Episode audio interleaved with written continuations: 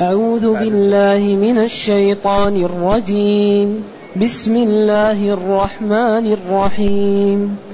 الله ولي الذين آمنوا يخرجهم من الظلمات إلى النور. والذين كفروا أولياؤهم الطاغوت يخرجونهم من النور إلى الظلمات. أولئك أصحاب النار هم فيها خالدون. ألم تر إلى الذي حاج إبراهيم في ربه أن آتاه الله الملك؟ إذ قال إبراهيم ربي الذي يحيي ويميت قال أنا أحيي وأميت. قال إبراهيم فإن الله يأتي بالشمس من المشرق فأت بها من المغرب فبهت الذي كفر والله لا يهدي القوم الظالمين. الحمد لله الذي أنزل إلينا أشمل الكتاب وأرسل إلينا أفضل الرسل وجعلنا خير أمة أخرجت للناس. فله الحمد وله الشكر على هذه النعم العظيمة والآلاء الجسيمة. والصلاة والسلام على خير خلق الله وعلى آله وأصحابه ومن اهتدى بهداه. أما بعد فإن الله تعالى يذكر في هذه الآيات الطائفتين التي جاء القرآن لبيانها وبيان صفات أصحابها وبيان مصير أهلها. اذا هم حزبان. حزب لله وحزب للشيطان. لكن الحزب الذي هو مشى على طريق الله. ليس ليس المقصود التسمية وإنما المقصود الواقع. نعم. فبين قبل هذه الآية قال لا إكراه في الدين. لا يرغم أحد على الدخول في الإسلام لأن ذلك يكون سببا في النفاق وفي الكذب. لكن ترغم الناس أن تذعن لأحكام الدين وأن تتأدب مع المسلمين وأن لا تظهر لهم ما يكون سببا في آلامهم وفي تنقيص دينهم. إذا لا إكراه في الدين. نعم. بعدين قال قد تبين وضحى الرشد من الغي الإسلام من الكفر والهداية من الضلال.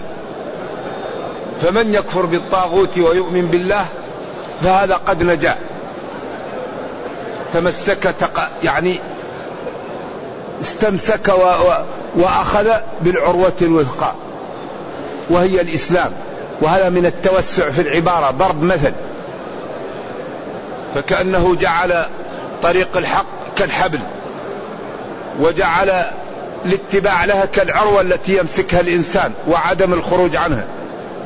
ثم قال لا انفصام لها لا انقطاع لها ولا تصدع فيها. والله سميع لأقوالكم عليم بنياتكم وسيجازي كلا بعمله. فمكثر ومقل ومنحرف ومستقيم. ثم قال الله جل وعلا ولي الذين آمنوا. الله المعبود بحق. ولي ناصر ومعضد ومقوي. الجماعة أو الطائفة الذين آمنوا. وآمنوا هنا كما قلنا تشمل 11 جملة. وإذا تأملنا في القرآن نجد كيف صفات هؤلاء الذين يواليهم الله. المؤمنون الذين هم في صلاتهم خاشعون الذين هم عن اللغو معرضون الذين هم للزكاة فاعلون الذين هم لفروجهم حافظون. بعدين قال والذين هم لأماناتهم وعهدهم راعون. والذين هم على صلواتهم يحافظون. ما جزاء هؤلاء؟ هؤلاء هم الوارثون الذين يرثون الفردوس هم فيها خالدون. إذا هؤلاء هم وليهم الله. التائبون العابدون الحامدون السائحون الراكعون الساجدون الآمرون بالمعروف والناهون عن المنكر. هؤلاء هم وليهم الله. ناصرهم يعضدهم يوفقهم يرزقهم السعادة يحميهم من أعدائهم. لذلك لا ينال السعادة الحقيقية إلا من كان الله وليه. أما الذي الله غير ولي له فإنه لا ينال سعادة. وإنما ينال جزء من المتعة عند مقارفته للجريمة وعندما ينتهي منها يأتيه الندم والألم. لكن الذي وليه الله إذا انتهى من أعماله وعاد لبيته وأطفأ السراج ووضع خده على الوسادة لينام فإذا هو لم يكذب. ولم يسرق ولم يزني ولم ينمم ولم يوشي بأحد ولم يظلم أحدا. وإذا هو تصدق وصلى وصل الرحم وأصلح ذات البين ينام قرير العين عنده من النشوة ومن السعادة ما لا يعلمه إلا الله. أما الإنسان إذا نهى أعماله وآوى إلى بيته للراحة فإذا هو ظلم هذا وكذب على هذا وشتم هذا وأوشى بهذا واقترف جرما هناك فيجد في نفسه الألم والحزن والضيق. هذا لمن عنده ما لا لمن عنده إيمان. أما الذي لا إيمان له فنفسها فيها الجوع لعبادة الله. لأن الكافر وغير العابد لله يجد نفسه مفتقرا لعبادة الله وهو لم يعبد الله فيكون دائما في ألم. لأن الذي خلق هذه النفس خلق فيها جانب لا يستريح إلا بعبادة الله. فإذا لم يفعل ذلك يبقى فيه ألم داخلي. ولذلك ربنا يقول ومن أعرض عن ذكري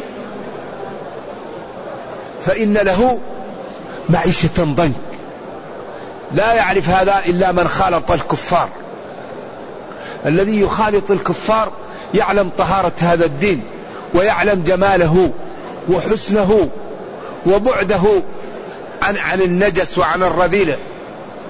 أما الكافر فوقته ضيق وحياته تعيسة وبيته ضيق وثوبه ضيق وتشوفه يجري كأنه يساق إلى الموت.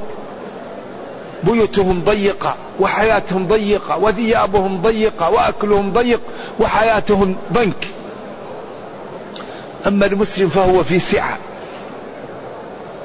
يعني في فسحة فيه ركن يأوي إليه. الواحد منهم إذا مرض يخور كخوار الثور لأنه ما في شيء يأوي إليه. أما المسلم عنده قوة يأوي إليها عنده ربه فيلتجئ إليه. ويطمئن إليه ويركن إليه ويكل الأمر إليه. فلذلك الله جل وعلا ولي الذين آمنوا ناصرهم وحاميهم ومنفذ لهم ما يريدون ومانعهم ممن يريد أن يوصل بهم أذى ناصرهم. يخرجهم الرب جل وعلا من الظلمات إلى النور. الإخراج هو أن يكون شخص في محل ويطلع منه. فكأن الكفر والمعاصي محل يدخل. والله تعالى ينقذ أولياءه من هذا فيطلعهم ويبعدهم من أماكن المعاصي. وعبر عن المعاصي بالظلمات لأن طرقها كثيرة. وأكثر الأمور التي يأتي منها الظلمات والمعوقة أربعة. بالاستقراء. أغلب الأمور التي تعوق عن السير إلى الله وعن الوصول إلى الجنة هي أربعة أمور. الأمر الأول النفس.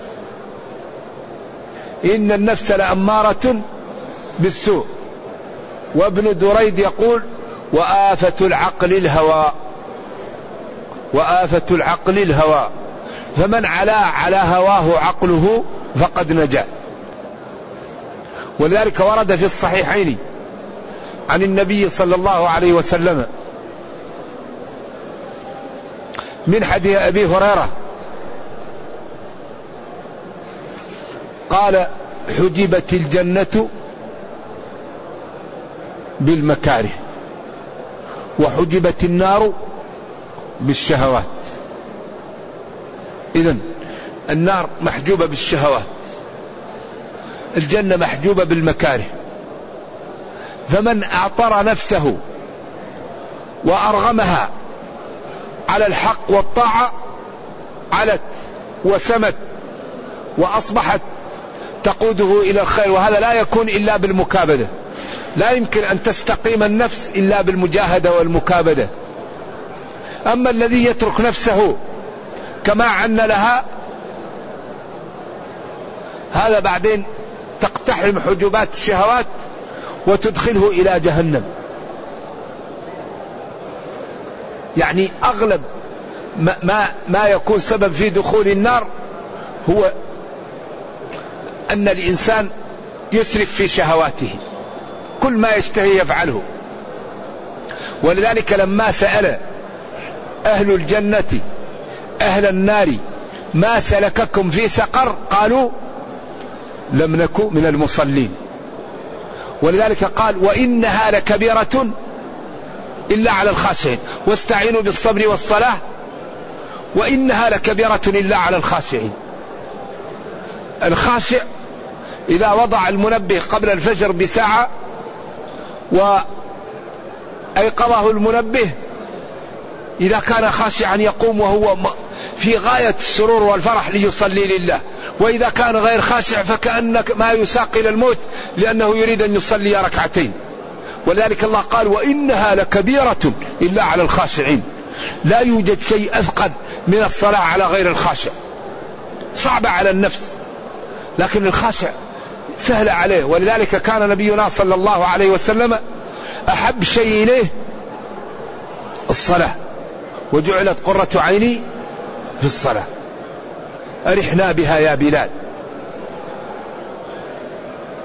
إذا النفس تؤطر على الحق تعصى. فإذا اقتحم العبد حجبات الشهوات دخل جهنم. لا يصلي لا يكف بصره لا يكف لسانه. كل ما تكلم الناس في موضوع تكلم معهم. لا يؤمن بيوم القيامة يقول لك ما رأينا أحد مات وحي. إذا لم نكن من المصلين ولم نكن نطعم المسكين. لا يساعد لا يخرج الزكاة لا ينفق النفقة الواجبة. ونخوض مع الخائضين. تكلموا في أي شيء نتكلم. المسلم يخاف. ولذلك قال له أوصيني. قال له أمسك عليك هذا. أمسك عليك هذا. كل أسباب جهنم ما بين الفكين وما بين الرجلين. هذا مشكل. من يضمن لي ما بين فكيه وما بين رجليه؟ إيش؟ ولذلك هي صفقات. أوفوا بعهدي أوفي بعهدكم. إن الله اشترى. فالذي يريد الجنة يبذل لها. والذي يريد جهنم نرجو الله السلام والعافية يبذل لها. كل شيء بحقه. ما في شيء بلاش. كل شيء له ثمن. إذا أخطر أخطر شيء النفس. ونهى النفس عن الهوى. ولذلك قال في الآية فأما من طغى وآثر الحياة الدنيا فإن الجحيم هي المأوى. وأما من خاف مقام ربه ونهى النفس عن الهوى فإن الجنة هي المأوى. إذا أخطر شيء النفس. بعد النفس الناس. الناس. شياطين الإنس. هؤلاء يفعلون في الإنسان الأفاعيل. فيجدون الشخص قلبه طاهر وبريء. فيأتيك الإنسان ويقول لك فلان شتمك وسبك. فلان يحتقرك. فلان لا يسلم عليك. فيغر صدرك ويقول أوريك فيه. فإذا رآه يهجر أخاه فتكون الحالقة. إذا الناس يغير صدر الإنسان حتى يقطع الرحم ويغتاب ويقع في العقوبة حتى قد يقتل عياذا بالله. ولا يزال المسلم في فسحة في دينه ما لم يصب دما حراما. ولذلك ابن عباس لما سأله قال والله ما نسخها شيء. آية الفرقان مكية. آية النساء مدنية. ومن يقتل مؤمنا متعمدا فجزاؤه جهنم خالدا فيها. وغضب الله عليه ولعنه وأعد له عذابا عظيما. فشياطين الإنس يغير صدر الإنسان حتى يقع في, في, في ما لا في, في, في, في الإجرام ولذلك الجمهور قالوا إن جازاه الله. في الكلام مقتضى فجزاؤه جهنم إن جازاه الله. بدليل قوله تعالى إن الله لا يغفر أن يشرك به ويغفر ما دون ذلك. وقوله قل يا عبادي الذين أسرفوا على أنفسهم لا تقنطوا من رحمة الله. إن الله يغفر الذنوب جميعا. إنه هو الغفور الرحيم. وأنبوا إلى ربكم وأسلموا له. الثالث هو الدنيا. واحد يريد مال فيعتدي على الأيتام ويعتدي على الضعاف ويرابي ويعمل النجش ويعمل الغرر. ويعمل كل شيء لينال المال. الرابع الشيطان وهو أخطرها. ولذلك الشيطان يحاول أن يكفرك. فإن لم يستطع يسوف بك. فإن لم يستطع يدخل لك الرياء. فإن لم يستطع يشغلك بالفاضل بالمفضول عن الفاضل. ولذلك الله قال إن الشيطان لكم فاتخذوه عدوا. وقال فبعزتك لأغوينهم أجمعين إلا عبادك من وقال فلآتينهم من بين أيديهم ومن خلفهم وعن أيمانهم وعن شمائلهم. ولا تجد أكثرهم شاكرين. حتى قال ربنا جل وعلا ولقد صدق عليهم إبليس ظنه فاتبعوه إلا فريقا من المؤمنين. ولكن سلطان الشيطان على أتباعه. أما الصالحون والأتقياء فلا سلطان للشيطان عليهم. إن عبادي ليس لك عليهم سلطان. إنما سلطانه على الذين يتولونه. إذا هذه الأربعة هي المعوقات النفس والناس والمال والشيطان. إذا إذا الله ولي الذين آمنوا. يواليهم وينصرهم ويحميهم من هذه المعوقات.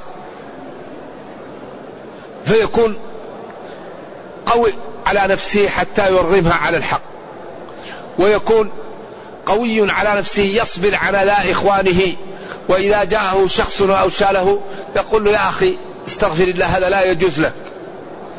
لا يجوز لك هذا. أنت الآن يعني عصيت من جهة أو غرت صدري ووشيت بأخيك. والنبي صلى الله عليه وسلم قال والله لا يؤمن أحدكم حتى يحب لأخيه. هل في واحد يريد أن يوشى به؟ إذا لا توشي بإخوانك. لذلك هذا الدين دين عجيب. دين لو طبق ما يبقى على الأرض كافر إلا من أعوذ بالله أشقاه الله.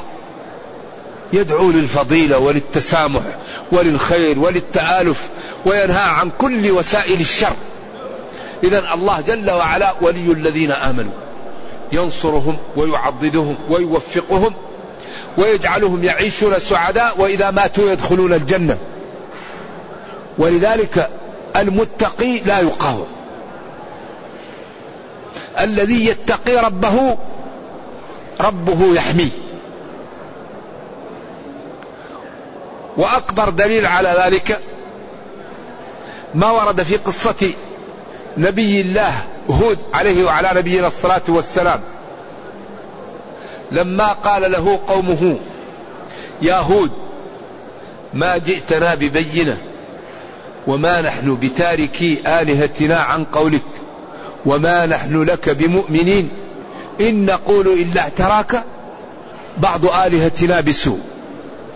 هنا ثارت في هود عليه وعلى نبينا الصلاة غريزة الإيمان.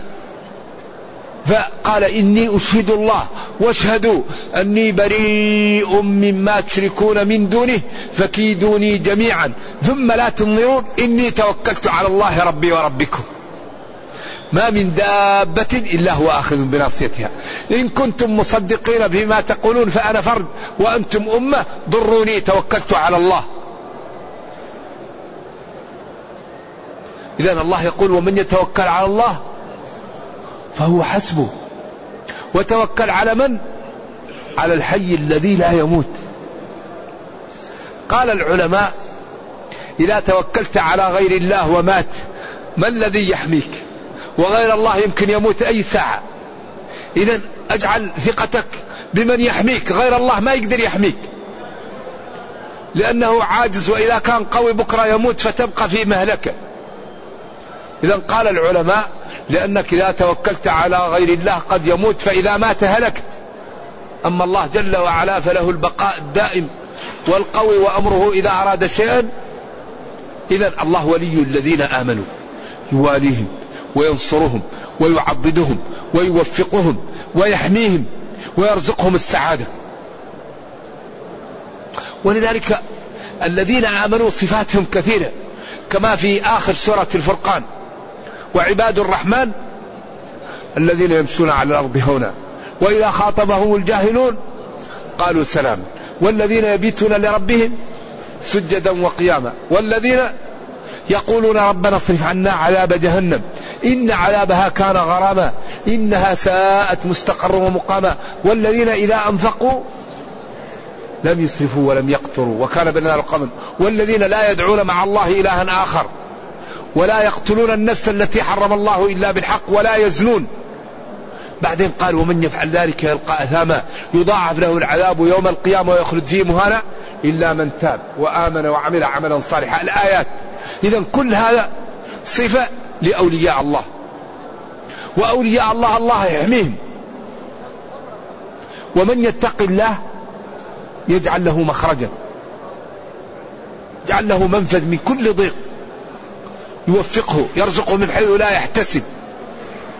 يبارك له في الولد يبارك له في العمر يبارك له في المال. يجعل له الذكر الحسن في الملأ الأعلى. إذا ربنا جل وعلا ناصر ومعضد ومقوي وموفق الذين آمنوا. الذين آمنوا يشمل 11 جملة أركان الإيمان الستة وأركان الإسلام الخمسة. والذين كفروا. جحدوا ربوبية الله. وجحدوا وحدانيته. ووصفوه بغير ما لم يصف به نفسه أو عطلوه عما وصف به نفسه أو أشركوا معه غيره من الأصنام والأنداد. هؤلاء أولياؤهم الطاغوت. إذا هنا دل على أن الطاغوت يقال للمفرد وللجماعة. قال أولياؤهم وقال الطاغوت. ما قال الطواغيت فالطاغوت يقال للمفرد وللمثنى وللجمع. والطاغوت إما من الطغيان أو اسم عجمي وهو يقال لكل ما عبد من دون الله وهو راض. الله ولي الذين آمنوا يعني ينقذهم من الظلمات. الظلمات جمع ظلمة. والظلمات لها طرق كثيرة. المعاصي الكذب الغش الشرك. جحود الألوهية طرق الكفر كثيرة. ولذلك قال ولا تتبعوا السبل تفرق بكم. وأن هذا صراطي مستقيم. هذا الصراط المستقيم هو اللي أفرد وقال يخرجهم من الظلمات إلى النور. إلى النور الصراط المستقيم. والظلمات السبل. والذين كفروا أولياؤهم يعني ناصرهم ومعضدهم الطواغيت وأندادهم يخرجونهم عياذا بالله من النور وهو الإيمان والسبيل المستقيم إلى الظلمات إلى طرق الكفر. ولذلك قال العلماء لأن طرق الكفر والضلال كثيرة دائما تجمع ولأن طريق الحق واحدة دائما تفرد. ولذلك قال في أول سورة الأنعام الحمد لله الذي خلق وجعل الظلمات والنور. على قول إن الظلمات هي الكفر والنور الإيمان أو الظلمات هو الظلمة والنور الضياء. اذا الذين كفروا اولياءهم الطاغوت. ومن ومن وليه الطاغوت؟ من أين له الإنقاذ؟